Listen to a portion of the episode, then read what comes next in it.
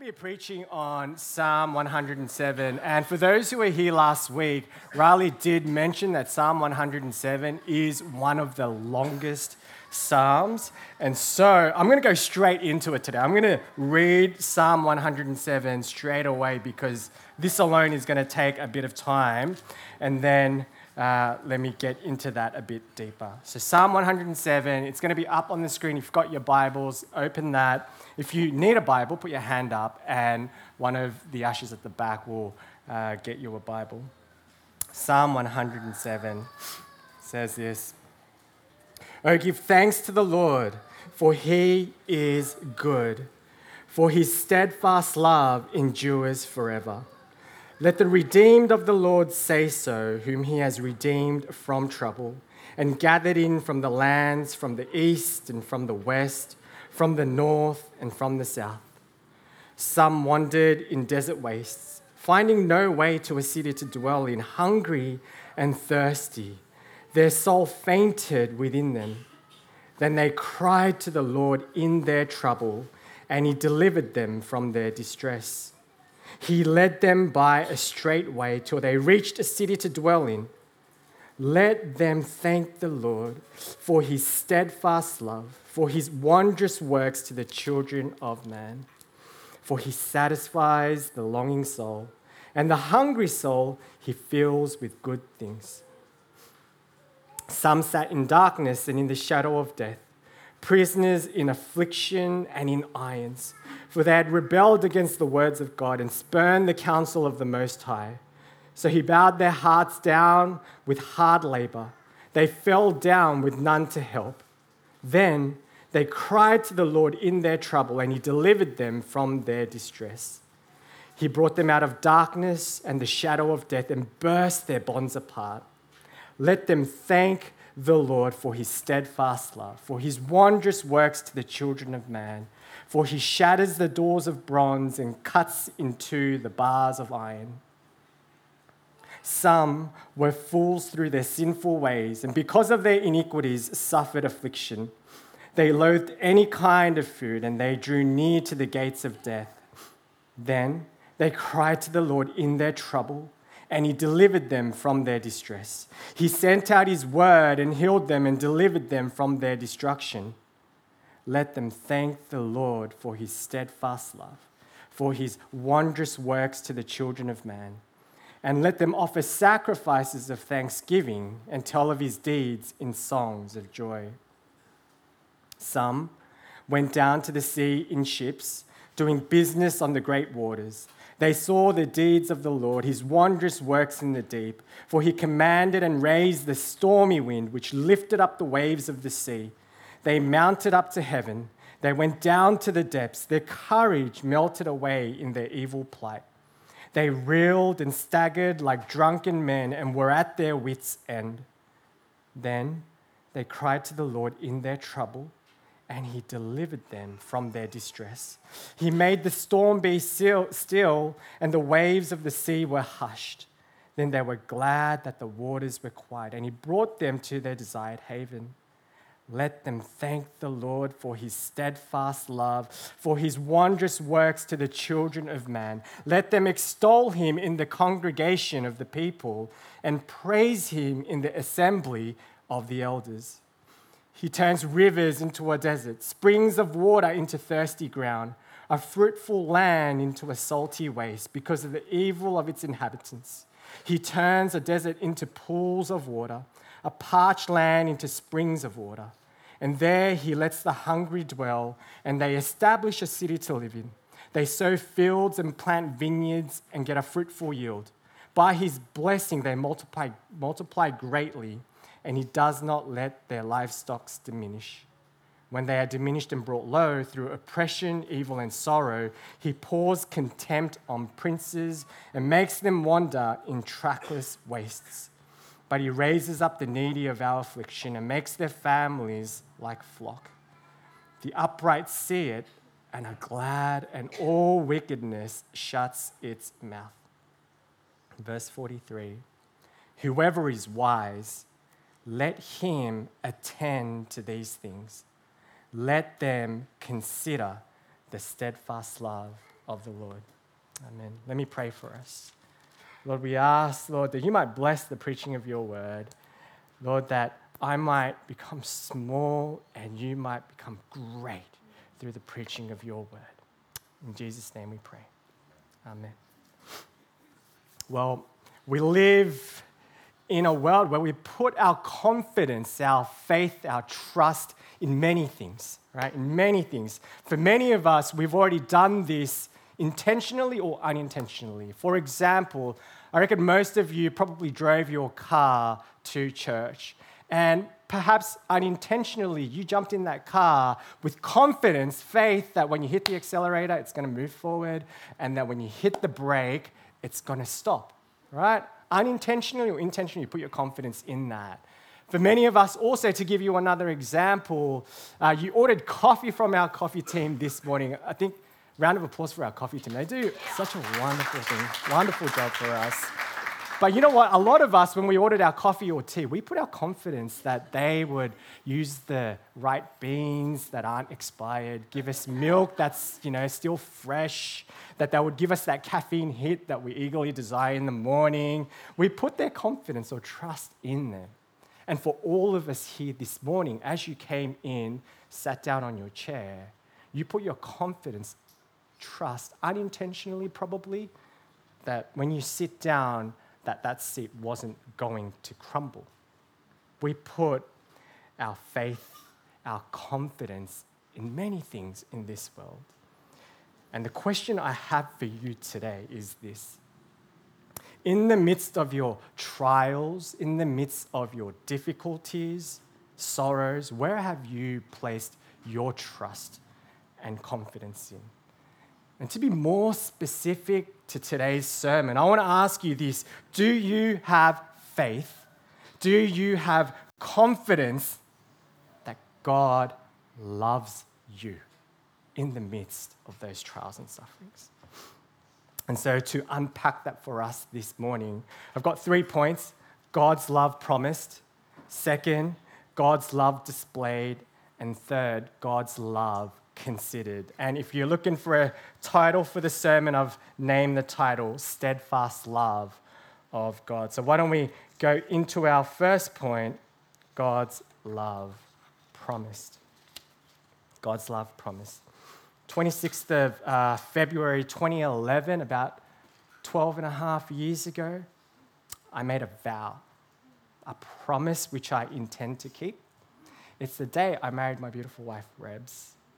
And yeah, thank you. I promise on that day that I spoke of this love that I would have for her towards her till death do us apart. But let me be honest with you that love, however, most of the times it was amazing, it was up here, it was so good. But to be completely transparent with you, uh, we had you know, difficult times too. You know, we had disagreements, we had arguments undergirded by selfishness and pride, mainly from me, not Rebs. And that love often was up here, amazing, but at times down here too. And wondering, oh man, where is that love gone?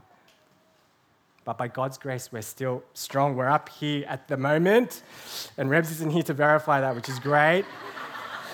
Uh, but I guess the main point I want to say is this in human relationships, love fluctuates. We have the highs in our love for one another, and we have our lows. And then it goes up again, and then down, and up and down, and up and down. And unintentionally, usually, we place that up and down framework of love to God we think that perhaps, oh man, I have messed up this week. God is not happy with me. His love for me has diminished. At times, we unintentionally think that way. You know, at times we even think, is God even listening?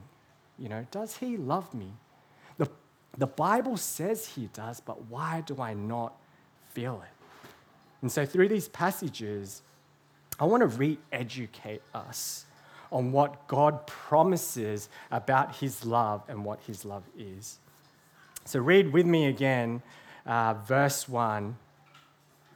It says this First thing, God's promise. Oh, give thanks to the Lord, for he is good, for his steadfast love endures forever.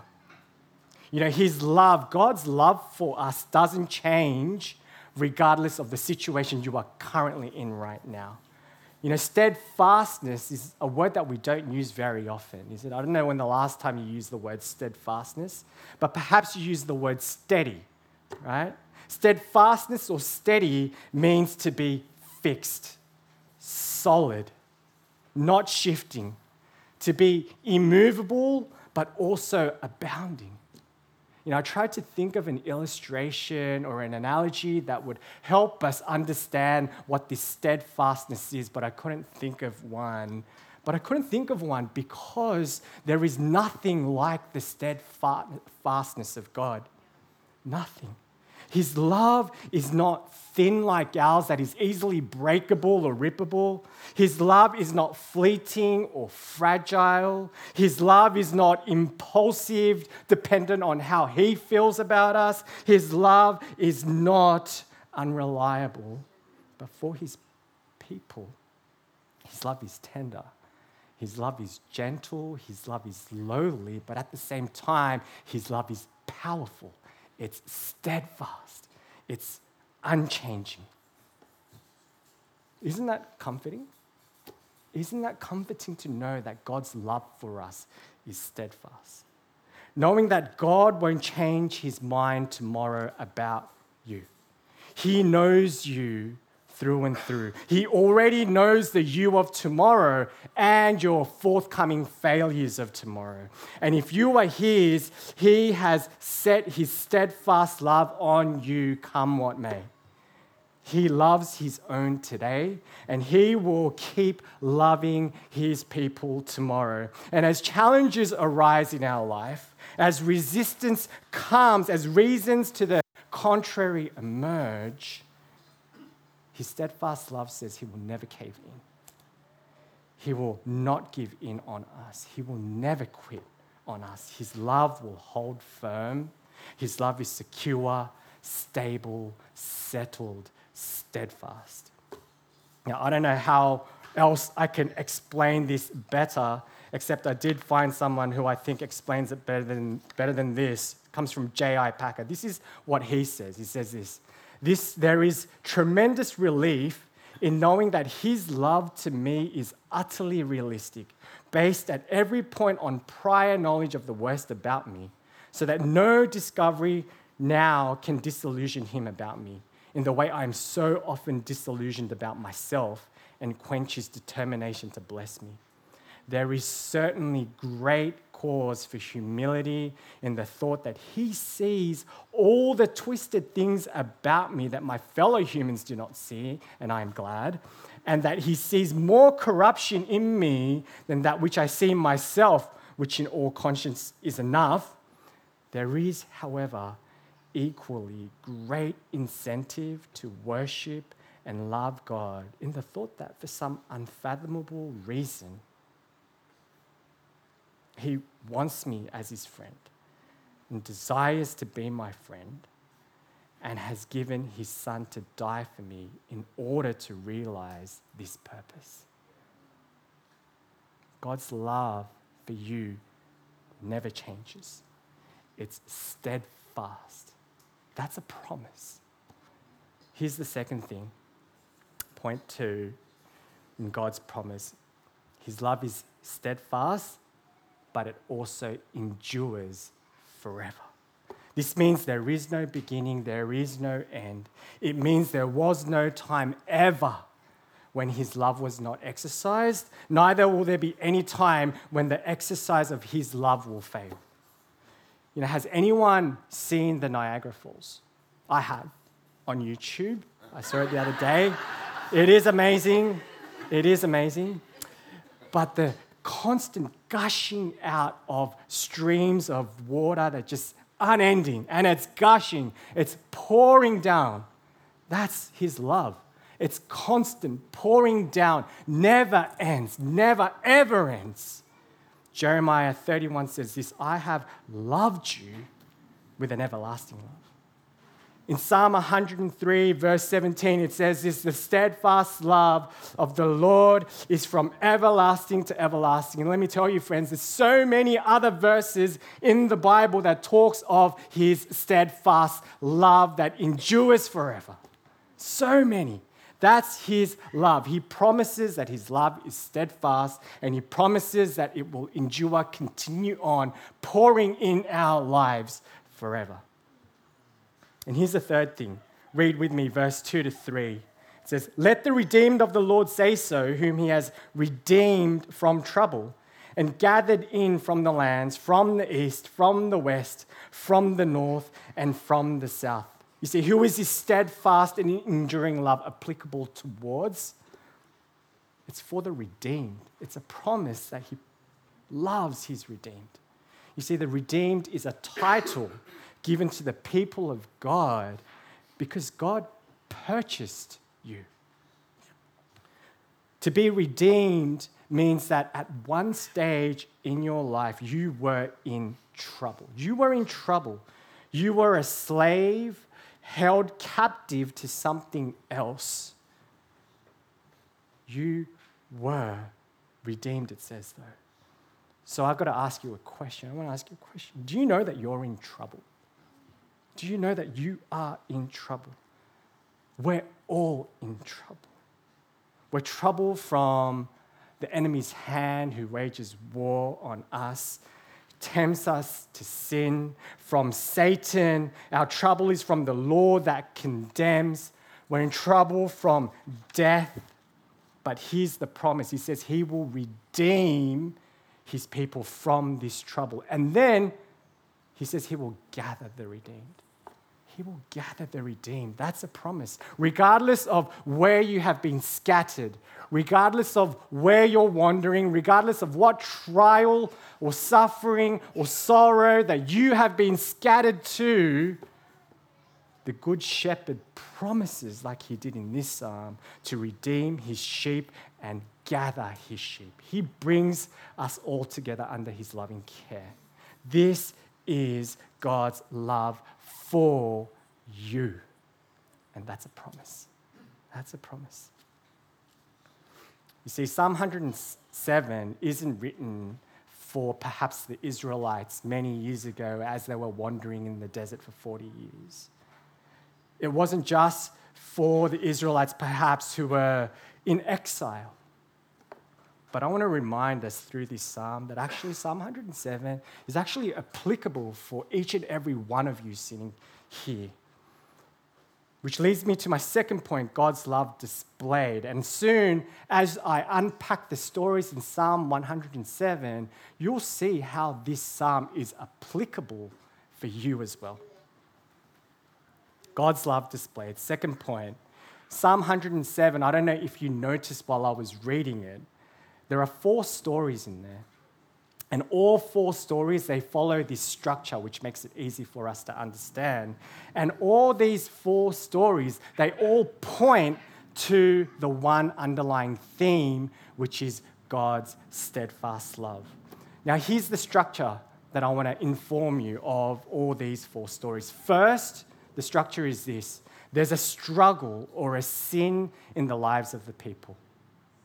Following that, structure two, they cry out to the Lord for help. Structure three, following the cry for help, God delivers, He redeems, He saves His people. And then, fourth, they thank God for His steadfast love that endures forever. This structure of four continues on with all of the four stories. So I'm going to go through each of the four stories. I'm not going to read the verses again because that'll it'll take so long. Uh, but here it is. Story number one actually starts from verse 4 to verse 9. And each story you'll realize as you read the first word, it says some. S O M E, some. To indicate perhaps, I think, that some of us have gone through this already. Some of us are actually going through it right now. And for many of us, we need to consider that some of you might go through this in the future. So, some, it says, In the first story, some people who are lost, wandering in desert wastes, hungry and thirsty without a home, and their souls are weak as a result. Perhaps some of you can relate to that. When perhaps we try to fill our empty cisterns, we try to fill it with worldly pleasures, the riches of the world. We try to fill it with passions of the flesh in the hopes that it will satisfy our soul. But rather, we realize that actually, slowly, it drags the soul away from the safety of God. And then we feel like the story one. We feel restless. We feel we don't have a home. We're hungry and thirsty. Our souls are hungry and thirsty and weighed down. No peace without hope. For some of us, this is our story. Story number two starts from verse 10 to verse 16. Again, some in darkness, overshadowed by sin and prisoners of affliction, all due to the sin in their lives. This should remind us, actually, this should remind all of us of our lives. How we rebelled against God, allowing for some sort of lust or bitterness or envy or anger, something like that, or pride that holds us. And here's the thing, right?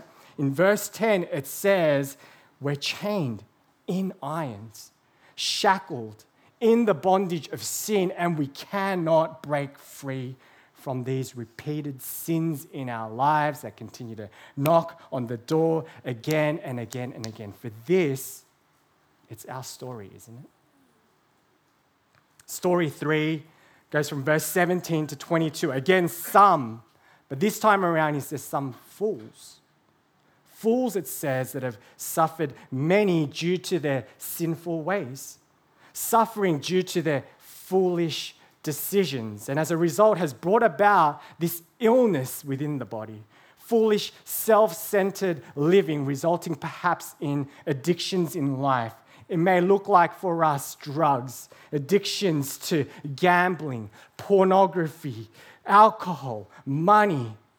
All these addictions in life, it has an effect on our physical body and it brings about illness, sickness. For some, this is our story. Story four, which is the last one, goes from verse 23 to 32. Some who are tossed to and fro from the stormy sea of their life and battered. Our lives are battered by the waves that continue to knock and knock and knock us over again and again and again. And they feel helpless. We feel helpless because these external or internal factors are outside our control. Like, I mean, who can control the wind and the waves in our lives? we go through things that we just, it's out of our hands. For some, this is our story. How often our souls hunger and thirst for rest, for a home that we cannot find. How often our lives are condemned, shackled by the weight of sin that we cannot break free from how often we make foolish decisions and addictions in life that cause harm to our bodies, and how often we get knocked over by the wind and the waves that we cannot control. But Sovereign Grace Parramatta, there's hope. There is hope for us. Because you see, in all these four stories, the people of God, what did they do? Structure two?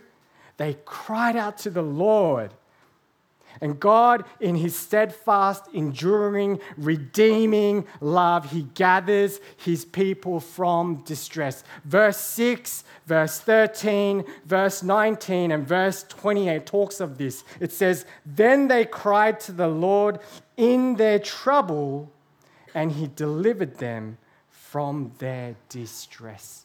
He redeems us. He redeems us. Do you know how you know whether you're part of the redeemed? Do you know one way you know that you're a Christian? Ask yourself this question In the midst of my trial and suffering and sorrow and sin, do I cry out to God in times of despair and trouble? Do I do that? Because being a Christian is not how well you serve. It's not about how well you give. It's not about how generous you are. It's not about how spiritually and morally correct we are, although they are important things. But you know you're a Christian when you know that when you're in trouble, you get down on your knees and then you cry out, I need a Savior. I need help. You see, this is the posture of a broken and contrite heart. A broken and contrite heart. Oh Lord, you do not despise, he says. He does not despise us when we come to him with all our burdens. You know, Jesus, so many times in the book of Matthew, you know what he says? He says, I desire mercy, not sacrifice. He wants us to come to him in our broken state and call out for help. And so, what we see here is the redeemed, they cry out to the Lord in their sin and in their despair. So, Sovereign Grace Church Parramatta, Will you cry out to the Lord, knowing that only He is mighty to save, only He can redeem us? To cry out to the Lord and say, I once was lost in darkness night, yet thought I knew the way. The sin that promised joy in life had led me to the grave. I had no hope that you would own a rebel to your will. And if you, God, did not love me first, I would refuse you still. But as I ran my hell-bound race, indifferent to the cost, God, in his steadfast, enduring love, he looked upon our helpless state. The state where I was wandering, looking for a home. The state where I was chained by my sin. The state where I was addicted and I could not get out. The state where we were being battered by the wind and the waves, he looked upon that helpless state that we are in. And you know what he did? He led us to the cross, what we need the most.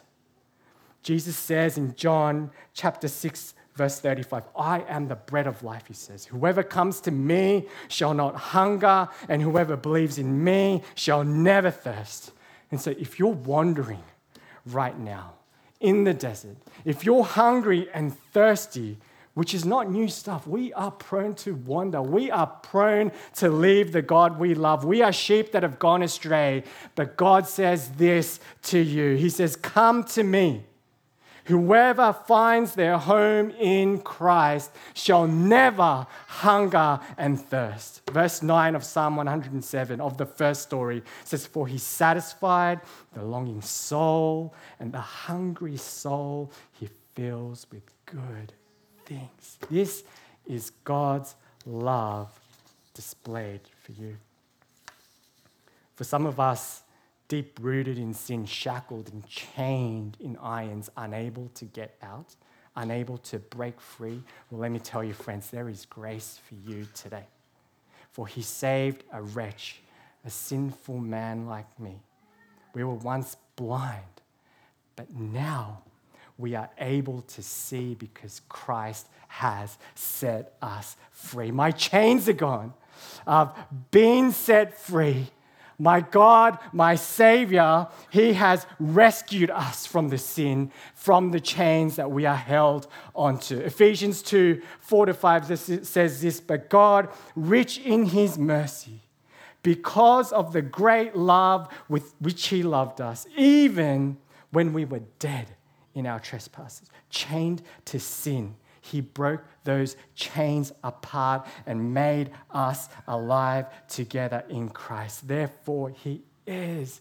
Jesus is. He is triumphant over death. In Romans 9, 9, I think it was, it says this death no longer is master over him. Death is a defeated foe. Jesus is master over death, not the other way around. Though death serves its purposes, it has no final authority over him and his redeemed people. Verse 14 of the second story says this He brought them out of darkness and the shadow of death and burst their bonds apart. This is God's love displayed for you. And for those who are weak and damaged in addictions in life, He has compassion. He has compassion for His people. Jesus, He came not for the righteous, but for the unrighteous. He came for the sinners. He came for those who were sick, and He healed them. He healed them and freed them. 2 Corinthians 3:17 says this, "Now the Lord is the Spirit, and where the Spirit of the Lord is, there is freedom." Freedom. The redeemed have his spirit. Jesus liberates us from the things we may have been enslaved and addicted by. He gives us eternal joy and pleasures forevermore in Him and not the things of this world. And so He heals us from the sicknesses and illnesses that have caused about in these things. Verse 20, it says this He sent out His word and healed them and delivered them from their destruction. This is God's love displayed for you.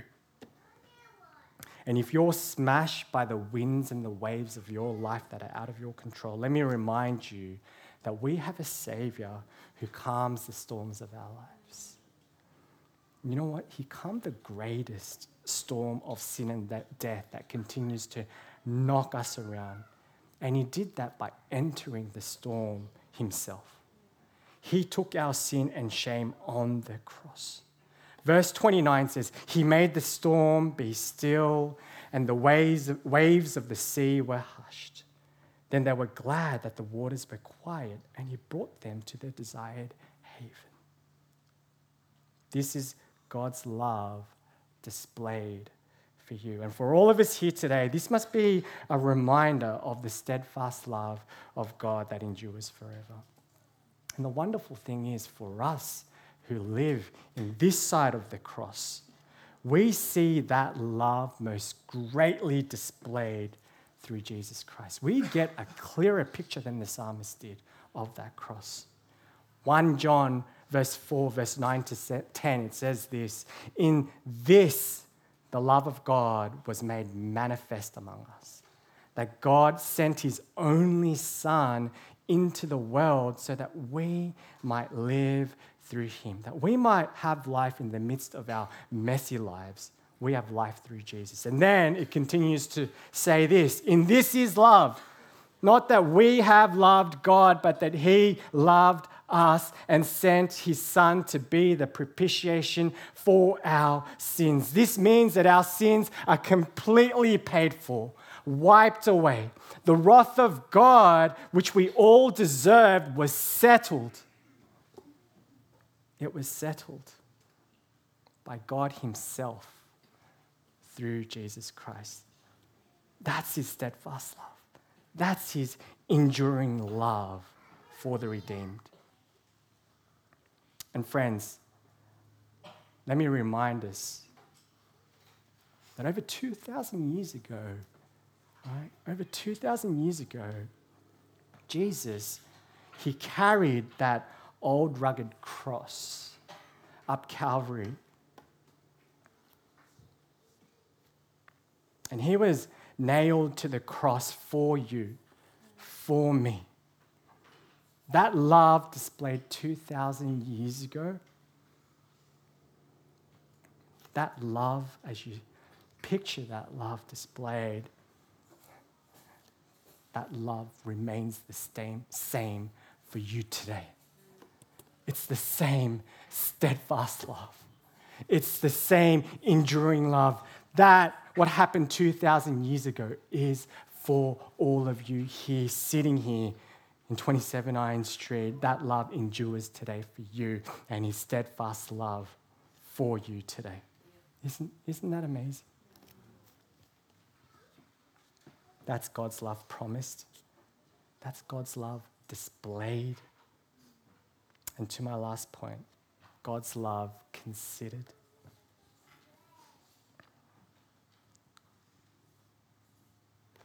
Some of us are going through trials as we speak. I know we are. And some of us, they're really difficult trials. And in the midst of these trials, at times, it's so hard to see God's love in it. Some of us have gone through abuse, which is hard to think or even talk about. Some of us, you feel alone. Some of us, we go through just repeated sin that continues to draw and drag us down. Some of us are going through physical illness that just doesn't go away.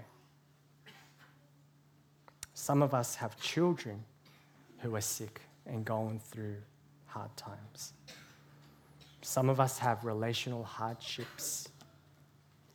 Some of us financial hardships. And some of us uncertainties of what the future may lie for us.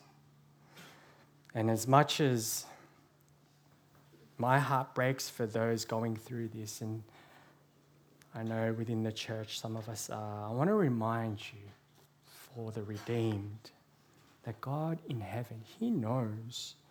He knows what you're going through. And it breaks His heart too. It does.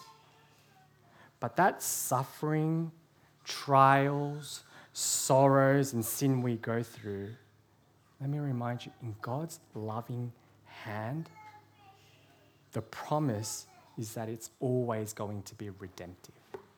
Always. And in love, I want to equip us. I want to equip us by warning you. I want to warn you for those who are going through hardships.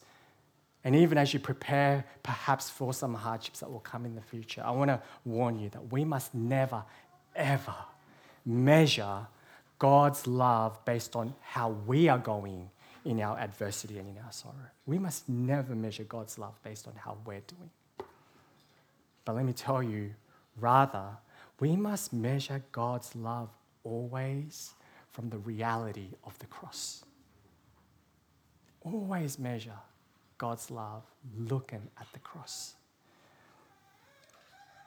The gospel must be central in our lives. And I love that analogy that Riley used last week about the universe. Now, everything moves and rotates around the sun. But when that center, when the sun gets displaced, everything crumbles and falls. And in the same way, for us as Christians, the gospel must be central. No matter our trials, we need to continue to look at the love of Christ so that when the trials come and hit us and knock us over, we're looking at the greatest love displayed for us on the cross. We measure His love based on that alone. We must not ever put our trials in the center. We must never put our sorrows, our hardships in the center because as soon as we do that, we start to wander. It leads to destruction. Wind and the waves will batter us, and we won't be able to get up. And also, we must never place ourselves in the center because our emotions, our circumstances are so easily swayed, aren't they? We should not even rely on our own love for God and place that in the center. You know, John Stott, he says this our confidence is not in our love for God, which is frail, fickle, and faltering, but in his love for us, which is steadfast, faithful, and persevering. We must hold fast to his love towards us, centered on the gospel. Centered on the gospel. This is why I believe the psalmist says in verse 43 Whoever is wise, let him attend to these things. Let them consider the steadfast love of the Lord. Wisdom for Christians is to consider the love of God. Wisdom for Christians is to think and ponder about the love of God. So, my question for us is when is the last time you sat down and thought about the love of Christ displayed in your life? When He redeemed you? When was the last time you thought about that? And do we truly understand the depth of that love? Do we truly understand the depth of that love? Sometimes as Christians, we think we know all there is to God's love.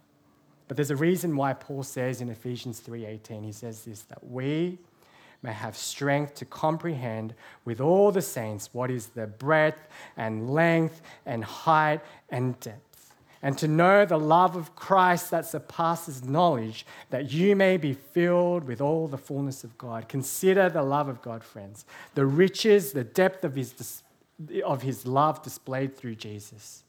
Martyn Lloyd-Jones, he says this We must never fall into the error of imagining that because we are Christians, we therefore know all about the love of God.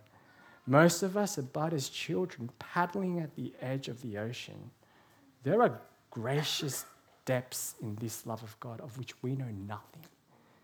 That's His love. Consider that love that He has for you. His love is so deep that no matter how much we consider it, we won't be able to comprehend and reach the depths of it. He promises a steadfast love that endures. It's the anchor to the ups and downs of our fluctuating life. He will keep us firm. It endures forever. It's from everlasting to everlasting. And so, to close, if you're here new to our church, and perhaps you're wondering, what is this love that you speak of? Well, John 3:16 says, "For God so loved the world that he gave his only Son, that whoever believes in him shall not perish, but have eternal life. And if you're here today wondering what this love is, it's for you too. And so please don't, don't leave today until you speak to someone about this love that you are curious about. And if you're the redeemed, if you have been redeemed by the risen Savior, then let me tell you this the dominant note in your life must result in a praise of thankfulness to God. The Spirit will give you a joy that leads to thanksgiving. The redeemed, actually, we all, the redeemed, have an overwhelming reason for declaring the goodness of the Lord. This is why the psalmist repeats four times each time in the story, the people of the redeemed say this. And for us sitting here together, the redeemed, I want us to say this together. It's going to come up on the screen. Let's say this together. Or maybe it won't come up. There we go. It says this. Let's say it together as the redeemed. Let them thank the Lord for his steadfast love for his wondrous works to the children of man. Let us thank the Lord. Oh, give thanks to him, for he is good. Let me pray for. Father, we thank you. We thank you for your steadfast love that endures forever. We thank you that in the midst of the trials where we've wandered in desert places, hungry and thirsty. For the many of us shackled by the sins of our lives, the many of us uh, in sickness, the many of us who are battered by the wind and the waves. Father, we thank you that you, O oh Lord, have redeemed. You save, you have saved your people.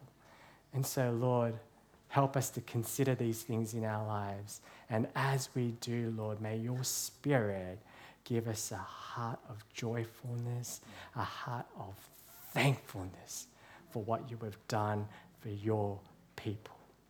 In Jesus' name we pray. Amen.